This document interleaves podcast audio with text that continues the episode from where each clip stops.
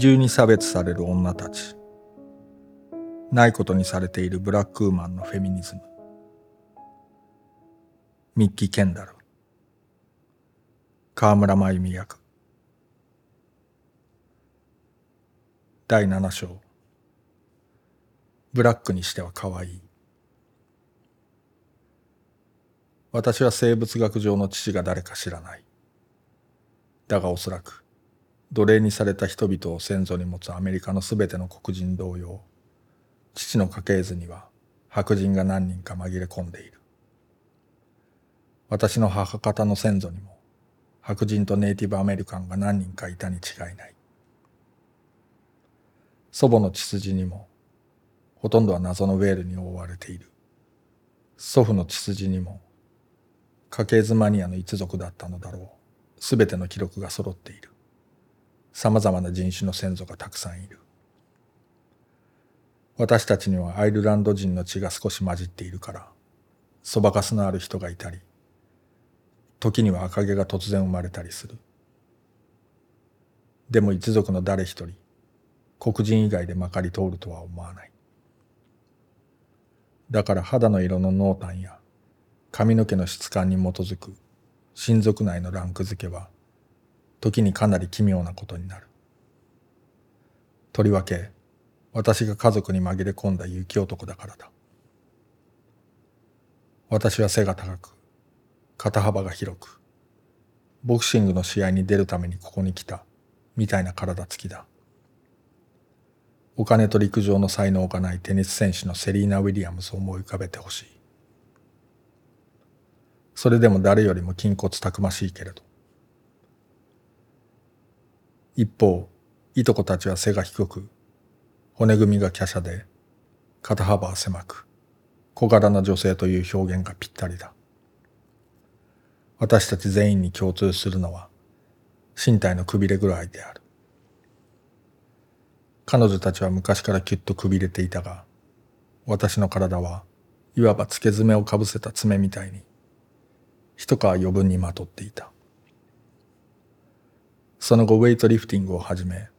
徐々に体重が減り、ついにこの体型に収まった。不細工な黄色人種よりましから黒人の女の子にしては可愛いへと移行しながら疎外感を感じるのは自分のコミュニティの審美眼で判断される時だけではないと気づいた私の肌は中間色とも呼ばれるブラウンだだから肌の色に関する大規模な議論では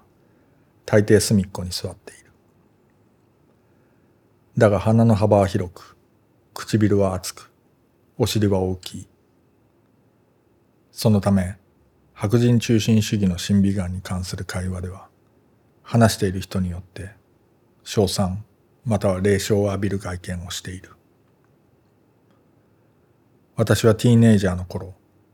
白人の男の子に対する趣味が最悪だった。付き合うのはお前は黒人の女の子にしては可愛いなどという男たちばかり。だが私は敵意を抱く代わりにそのセリフを心に留め聞かないふりをしてやり過ごした。皮肉交じりにちやほやされる方が全く賞賛を示されないよりましと思ったからだ。私はバカだった。自尊心の低いバカだが、それでもバカはバカだ。私は驚くほど醜い子供だった。心優しくつつましい詩人の心を持つ人なら、風変わりと表現したかもしれない。私はプロポーションに恵まれなかった。背が伸び始めたのは12歳になってからだ。私は可愛くなかった。唯一の長所は母方のいとこたちより肌の色が薄かった点だ。私が恵まれたのはカラーストラック。カラリズムとも呼ばれる肌の色の濃淡に基づく差別。同じ人種間で濃い色の肌を見下すのナラティブだ。一族の何人かに由来する明るい肌の色である。私はいい髪ではなかったが、母方のほとんどの親族より肌の色が薄かった。彼らの考えでは、不細工な子供にとって、これは天の恵みのようなものだった。おばの一人は、私の髪の問題を解決するために、私をキッチンビューティシャン、自宅の台所でヘアカラーやカットをしてシンクで洗い流す気軽に利用できる美容師の家へ連れて行った。彼女は3歳の私の頭にアルカリ性宿毛矯正剤を塗った。ものの数分で私は泣き叫び、血を流し、やけどを負った。それが私の一番古い記憶の一つだ。その時私に何が起こったのか、今でも完全には理解できていない。乳幼児の頃の写真を見ればはっきりわかるように、そのパーマが私に火傷を負わせる前でさえ、親族は私の髪を何とかおとなしくさせようといつも何かをしていた。くしゃくしゃのアフロヘアをなびかせて走っているベビーの写真は一枚もない。頭から伸びたままの状態の髪を許されたことは、記憶によれば一度もない。宿毛矯正剤の事故があってから何年もの間、祖母は私を2週間に1回、まるで時計のように正確に美容室へ連れて行った。祖母は私のために良かれと思ってそうしたのだが、実は髪と肌の色について内在化された人種差別に凝り固まっていた。そういうわけで私は自然な状態の自分の髪を17歳まで見ることがなかった。その頃までは非アルカリ性の宿毛矯正剤を試し、毎日ヘアアイロンをかけ、髪を傷めるの繰り返しだった。私はその頃からナチュラルのままでは不十分という美学に対し反抗を試み始めた。最初にナチュラルを通そうとしたのは1994年の前半あたりだ。当時は自分の髪をどうケアしていいかさっぱりわからなかった。YouTube の伝道師たちが登場するはるか前の話であり、私の髪質に合っていて簡単に入手できる製品もなかった。手に入る製品を試したが、自分の髪に何をしているのかさっぱりわからなかったし、それは誰が見ても明らかだった。結局、親族の圧力に屈し、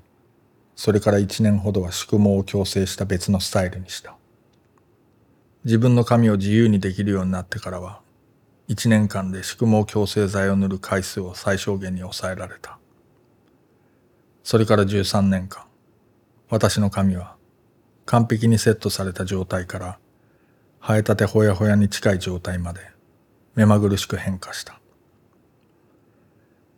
その間、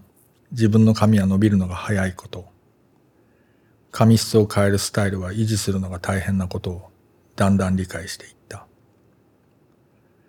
2005年、下の息子を妊娠中に、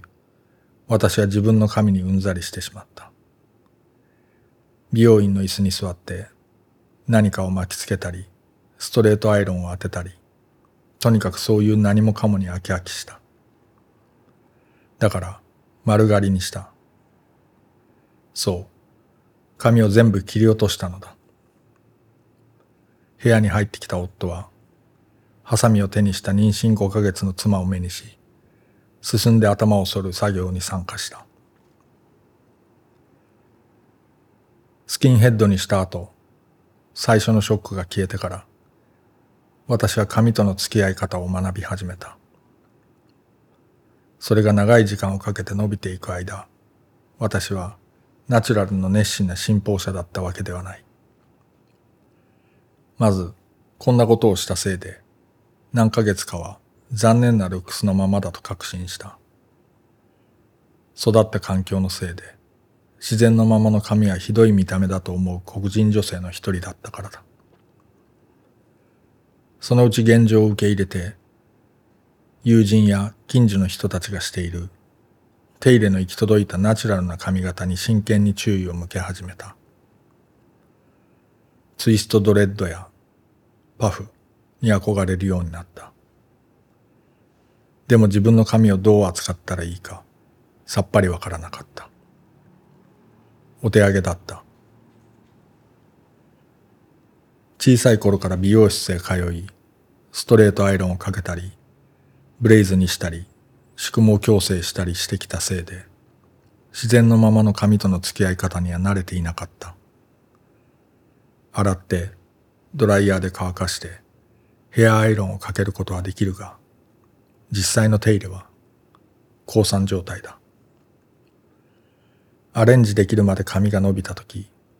私は YouTube の友人たちからのおすすめチャンネルの魔法に頼るしかなかった。そして知識が増えるほどナチュラルな髪でいたいと願うようになった。突然髪を整えることが苦痛ではなくなったからだ。それこそ毛筋ほどの痛みも感じなかった。読者の何人かはこう思うかもしれない。そんなに苦痛ならどうして黒人女性はそんなことをするのか。それに対する答えは山ほどある。それが好みだから。ストレートヘアでなければ雇ってもらえないから。内在化した人種差別があるから。必要に駆られて髪を洗い、ツイストするたびに、私はその手間を不満に思った。ナチュラルな髪はドレッドにしてもうまく決まったが、私にとって、ある意味それは自己治療の一形態のように感じられた。私にとっては、髪を束ねないでおくより、ドレッドにする方が簡単だった。もつれをほぐすのは大仕事だったからだ。しかしナチュラルヘアコミュニティにはテクスチャリズムが蔓延している。この差別は多くの意味で私が目と足と口ばかり目立つ痩せっぽちだった頃でさえ、親族が私をそこそこ魅力的だと判断したカラリズムから派生したものだ。しばらくの間、私は肌の色が薄いという可愛らしさが与えてくれる特権に夢中だった。白人主体の美学が引くラインの中にいる必要がない時でさえ。醜い子供からそこそこ魅力的な若い女性に変身したため、私の人生は多くの意味でポジティブに変わった。男性の注意を引くというだけでなく、最初はそれで気を良くしたものだが、あらゆる局面で親切にされるようになった。初めての仕事をショッピングモールの警備員に応募したとき、魅力的であるということは暗黙の必要条件に入っていた。モールのフードコートでランチを取るとき、レジ係が男性だったら、大抵の場合、私はフライドポテトの代金を払わなくてよかった。これは急激に膨らむ自尊心を大いに満足させたが、それなりの代償も払った。手当たり次第に性的関係を持ちながら、エゴを満足させ、自分のセクシュアリティの所有権を主張するためだった。私はストリートハラスメントを見ないふりする方法を学び、ハグをしたいだけだというフレンドリーな男たちがすぐ伸ばしてくる手を払いのける術を身につけた。さらに、好きな男たちや好きではない男たちと何があっても、他の女性たちは敵でもライバルでもないことを悟った。しかし、今でも学び続けていることがある。それは、外の世界が指定する魅力的な要素に対し、自分はどれだけ自発的に合わせて振る舞っているかということだ。白人中心の美学、あるいは黒人の美学の中で可愛くあるためには、美容室でそれなりの時間を過ごしたか、少なくとも腕のいいキッチンビューティシャンに施術してもらったように見えなければならない。社会は女性の美しさに、ウエストのくびれた体型、滑らかで透明感のある肌、左右対称の顔立ちを期待するが、肌の色、髪質、体型については、ホワイトネス、白人性にどれだけ近いかが、はっきりとした違いを生んでいる。ちゃんとスタイリングできない髪、見栄えのしない服装、そういったもののせいで成功するチャンスを失う。メッシー・バンは白人の女の子がやればスロッピーシックと見られるだろう。しかし黒人女性が外見に少しでも手を抜いたと見られれば自分のコミュニティからも外の世界からも痛烈な批判を浴びる。ギャビー・ダグラスがオリンピックで演技中に汗をかいた時テレビの視聴者たちは彼女に反感を示して何日もマスコミを騒がせた。ブルーアイビーの髪型でさえ今でも繰り返し批判されている。女優のメーガン・マークルがイギリスのヘンリー王子と付き合っていると発覚した直後、白人女性たちは彼女の髪型を批判した。二人種をルーツに持つ女性は特別なヘアケアが必要かもしれないと知っていながら、世間はメーガン妃の髪型の失敗に飛びつき、義理の姉になったキャサリン公爵夫人のヘアスタイルと比較した。美学における人種差別は、女性は外見が良くても白人でなければ特権を得ていないという意味ではない。だがその差別は、美の特権が薄っぺらく、現実には永遠に続かないことを示している。可愛くても安全が保障されるわけではないが、魅力的でないよりは安心できる。魅力的だと人の神経を逆なでする。この重大な教訓を学んだのは、職場でセクシュアルハラスメントを受けた時だ。ハラスメントの原因は魅力的であることと何の関係もなかったが、周りや外見を理由にして犠牲者避難することが多い。一回目の時、私は上司に報告した。それはまた起こった。私はまた報告した。ありがたいことに、やっとハラスメントはなくなった。私が暴力に訴えかねないと脅したためだろう。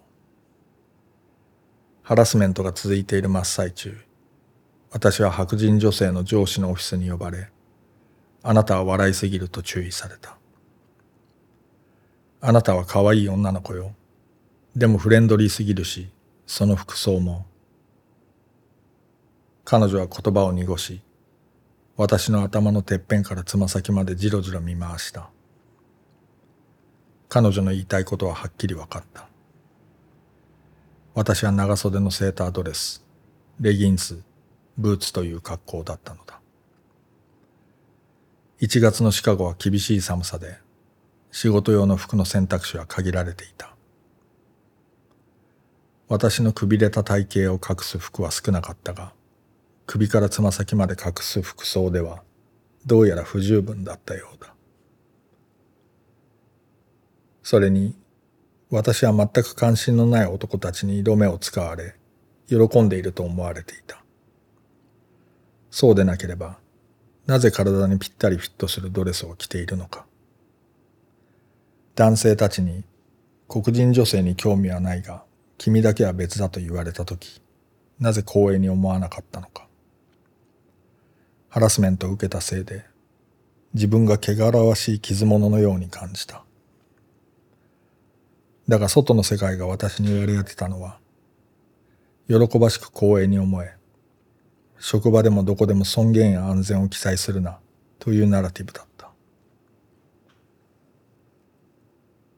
そういう褒め言葉は単なる絵空事だと分かったとき、あなたは多くを学ぶことになる。褒め殺しは相手を侮辱する行為であり、見苦しい。驚くことではないが。黒人の女の子にしては可愛いという罠がはっきり見え、可愛さが与える特権にこだわり始めると、私は自分自身と周りの世界を全く違う目で見るようになった。自分の体と髪との関係は改善されていたので、ホワイトネスへの傾斜に依存する美学に潜む罠も見ることができた。でも私の個人的な旅は、アメリカをはじめ世界各国に存在するカラリズムというより大きな問題を解決はしない。誰の肌の色が好ましいかと歌った古い詩は現代にも当てはまる。あなたがブラックならステイバック。あなたがブラウンならスティックアラウンド。あなたがイエローならあなたはメロー。あなたがホワイトなら、あなたはオールライト。この詩はカラリズムを説明しているだけではない。社会が人々をどういう目で見るかという現実を伝え続けている。また、その差別は巧妙に隠されているので、人々は自分がどういう理由で何をしているのか、よく考えないままその継承者になっている。アニメ映画シュガーラッシュの続編制作が発表された時、予告編にディズニーのプリンセスたちが勢揃いするシーンが含まれていた。そこにプリンセスティアナ、プリンセスと魔法のキスのヒロイン、ディズニーアニメヒロイン史上初の黒人はいたが、オリジナルの映画でおなじみの幅広い鼻、褐色の肌という姿ではなかった。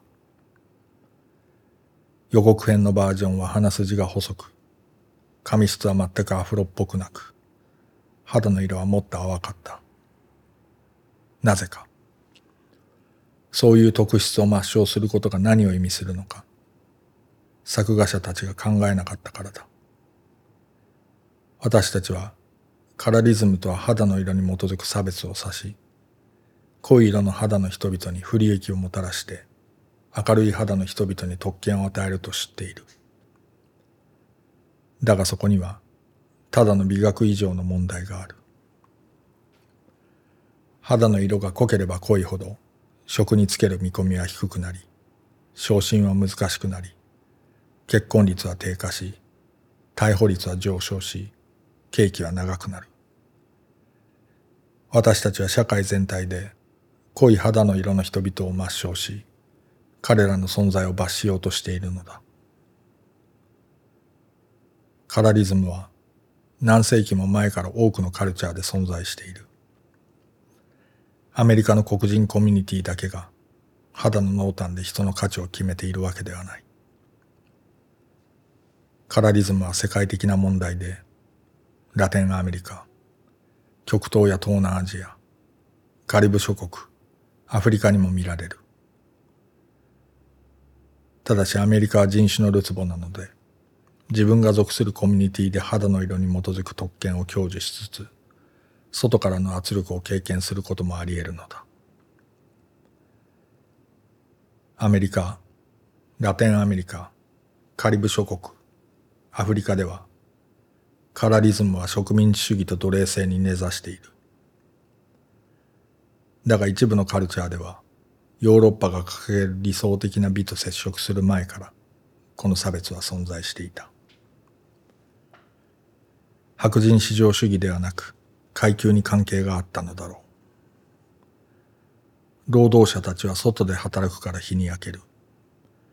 特権階級は建物の中にいるから肌の色が淡い。こうして社会的に濃い色の肌は貧困に、淡い肌は上流階級に結びつけられるようになった。現在、アジアで淡い色の肌が称賛されるのは、そういう歴史と関連があると思われる。同じような理由で、レッドネックをホワイトネスの社会の最下層と位置づける西洋世界のカルチャーの影響もあったのだろう。カラリズムという社会機構は、明るい肌を特権と位置づけることにより、機械へのアクセスを歪めてきた。そのため、かつて一部の富裕な黒人コミュニティでは、ペーパーバッグテストや公務テストがはびこっていた。ペーパーバッグテストでは茶色い紙袋を肌に当て、紙より肌の色が濃かったらナイトクラブ、大学の友愛会、時には教会にさえ入る資格が認められない。公務テストも同様で、目の細かい櫛が紙に通らなければ、一部の社会サークルから締め出された。今でさえインフルエンサーになって大金を稼いでいるナチュラルヘアの伝道師たちを見れば、薄い色の肌と緩いくせ毛という組み合わせの人が多い。そしてカラリズムは、あらゆるコミュニティで薄い色の肌は現実的に優遇されることを意味する。肌の漂白製品の宣伝では、薄い色の肌は収入面だけでなく、恋愛面でも有利だと強調する。その結果、女性は肌の色を薄くしたいと切実に願い、漂白クリームはアメリカ、アジア、その他の国々で売れ続けている。水銀中毒、皮膚の異常、肝臓などの内臓の機能不全を引き起こすという証拠があるにもかかわらず、多くのコミュニティにとってそのリスクより明るい肌になった時に得られる利益の方が重要なのだ。社会的圧力がかかっているからである。同様に、緩いくせ毛も成功と関連があり、会社や学校はその紙質を基準にして機械へのアクセスを好き勝手に制限している。最近では第11巡回裁判所がドレッドヘアの人々に対する差別は差別に相当しない。なぜならテクスチャー、紙質は変えられる特質であり、差別を禁じる法律の保護対象ではないからだという判決を下した。統計的に見てドレッドヘアにするのはほとんどアフリカ系アメリカ人であり、人種は差別を禁じる現在の法律で保護対象になっているという事実にもかかわらず、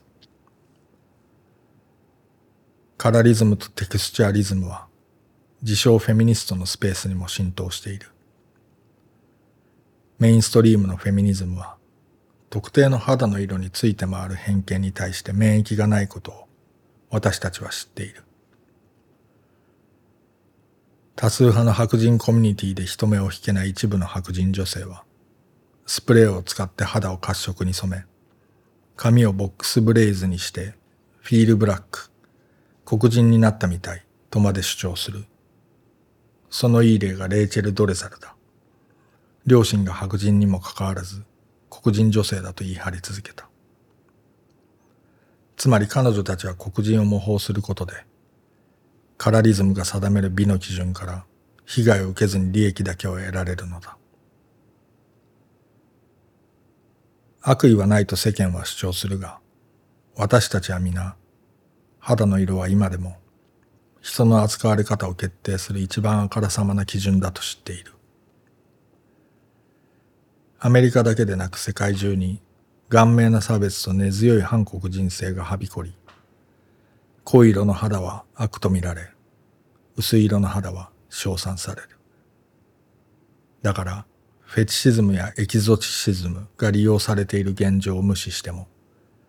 カラリズムの基準のせいで不利益を得ている人たちが直面する問題に立ち向かわない限り、誰も救われないのだ。ブラックフェミニズムは何十年も前からカラリズムと戦ってきた。肌の漂白に反対するキャンペーンを行い、メディアに働きかけて、濃い色の肌の少女や女性たちの表現を改善させ、ホワイトネスを中心としない美学を推奨してきた。しかしこれはブラックフェミニストだけの問題ではない。権利を与えられ、自分自身と他者を愛し、世界を変えられる次世代の黒人及び有色人種の少女たちを育てたければ、私たちはメインストリームのフェミニズムに、カラリズムに反対し、声を上げてほしいと呼びかけなければならない。私たちは肌の色をめぐる白人至上主義のナラティブが有色人種の少女や女性たちの自己嫌悪、うつ病、不安を煽っているだけではないと知っている。このナラティブは白人の脆弱さ白人女性の涙は有色人種の女性たちの命より大切だとするナラティブを正当化するためにも使われるエキゾチックであることは自由を意味しない。有色人種の女性のフェティッシュ化に依存するフェティチズムは全て有害だ。メディアカルチャーではディズニーのプリンセスたちでさえカラリズムの対象になる。なぜメインストリームのフェミニストたちが語るナラティブの多くで、濃い色の肌の女性は美しいではなく力強いと呼ばれるのか、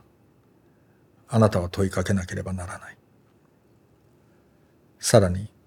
体の大きさ、障害、特定の体型だけを称賛するといった問題もある。黒人女性は白人やラティーノの女性より自己肯定感が高いから他の人種の女性と違い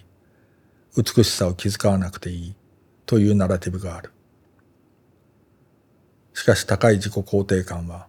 私たちのコミュニティの中で時間をかけて形成されたものだあなたの身体は何をしてもうまくいかないと告げるカルチャーと戦うために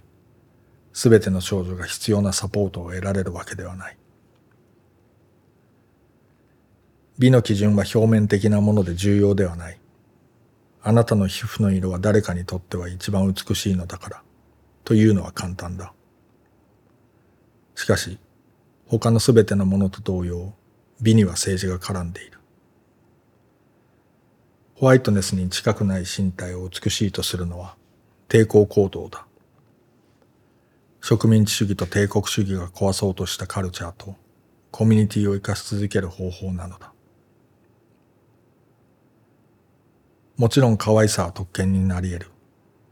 だがその特権がどう機能するかは人種によって様々だ。美しい白人女性を称賛や尊敬に値すると位置づける基準は、裏を返せば、濃い色の肌の女性は同じような顔立ちをしていても、人前にいるだけで性的対象になるし、不死だらだと無条件に考えていいということになる。お前は強い。お前は美しい。お前は賢いと教えられ、あなたは防御メカニズムとして差別に立ち向かう世代になった。地震が揺らいだ時でも、自信を持てば持つほど、人種差別と渡り合う準備が整うと知っている。だから外見に磨きをかける。ボディポジティブムーブメントは黒人コミュニティが発祥だ。肌の色の濃淡、大きさ、体型、目に見える障害はコミュニティの中で多くの人々をアウトサイダーと位置づけていたからだ。その人たちを支持するためであっても結果的には同じことだった。現在でさえ美は階級によって複雑化している。編み込みのために買うエクステンションの質、購入できる服のブランド、こういうものがすべて、あなたの身体が今のスペースにいる権利があるかどうかを判断する目印となる。あらゆる目印が正しくても問題は残る。あなたが白人でなければ、あなたの外見の特徴が商品化され、あらゆる身体を魅力的にすると宣伝されたところで、自分の身体だけはそれに当てはまらないのだ。白人女性たちは自分の身体を変え、唇をぽっちゃりさせ、肌を褐色にするが、この流行はやがて消える。エキゾチックなアイデンティティの模倣はいつかなくなるが、濃い色の肌の女性たちに対する抑圧はほとんど変わらないだろう。美のカルチャー、そして私たちのカルチャーにある人種差別とカラリズムと戦わない限り、可愛さには特権が付与される。この国に住む誰かの健康、富、成功する機会が、外見、肌の色、髪で左右されるなら、誰が可愛さを定義するかが問題になる。また、カラリズムはこの国の基礎構造に深く染み込んでいるため、私たち全員がその影響に良くも悪くも関与している。カラリズムのヒエラルキーの蔓延は多くのコミュニティが直面している問題だが、それを真の意味で終わらせるメカニズムは今のところない。私たちのカルチャーがつながっているのは否定しようがない。だから私たちには同じ人種間、そして違う人種間の解決法が必要だ。カラリズムの影響について、カルチャーの境界を越えて話し合うことが必要だ。そうしなければ、より良い健全な美学を創造するための第一歩も踏み出すことができない。美のカルチャーに関わっているメインストリームのフェミニストは、男性の視線とその影響に焦点を当てる。しかし、それだけが有害な要素ではない。白人であり、シスジェンダーであり、スリムな体型で、健全な体を保つことに価値があるとする見方に取り組まなければならない。ムーブメントとして、フェミニズムは積極的に変化を起こさなくてはならない。